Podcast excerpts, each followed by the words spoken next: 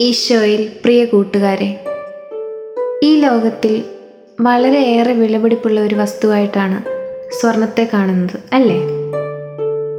എന്തുകൊണ്ടായിരിക്കും സ്വർണത്തിന് ഇത്രയും വില കൽപ്പിക്കുന്നത് എല്ലാവരും?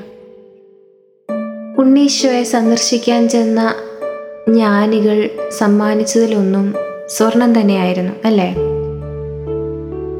എന്തായിരിക്കും സ്വർണത്തിന് അന്ന് മുതലേ ഇത്രയും വില വരാൻ കാരണം? പ്രഭാഷകന്റെ പുസ്തകം രണ്ടാം അധ്യായം അഞ്ചാം തിരുവചനത്തിൽ ഇപ്രകാരം പറയുന്നു. എന്തെന്നാൽ സ്വർണം അഗ്നിയിൽ ശുദ്ധി ചെയ്യപ്പെടുന്നു. സഹനത്തിന്റെ ചൂളയിൽ ദൈവത്തിന് സ്വീകാര്യരായ മനുഷ്യരും.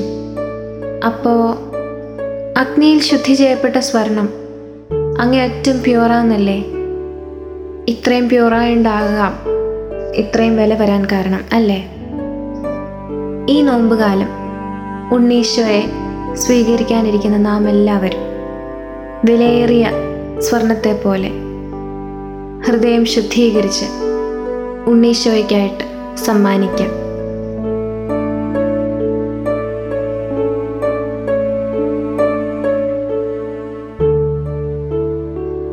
you are listening to heavenly voice from Charis Youth.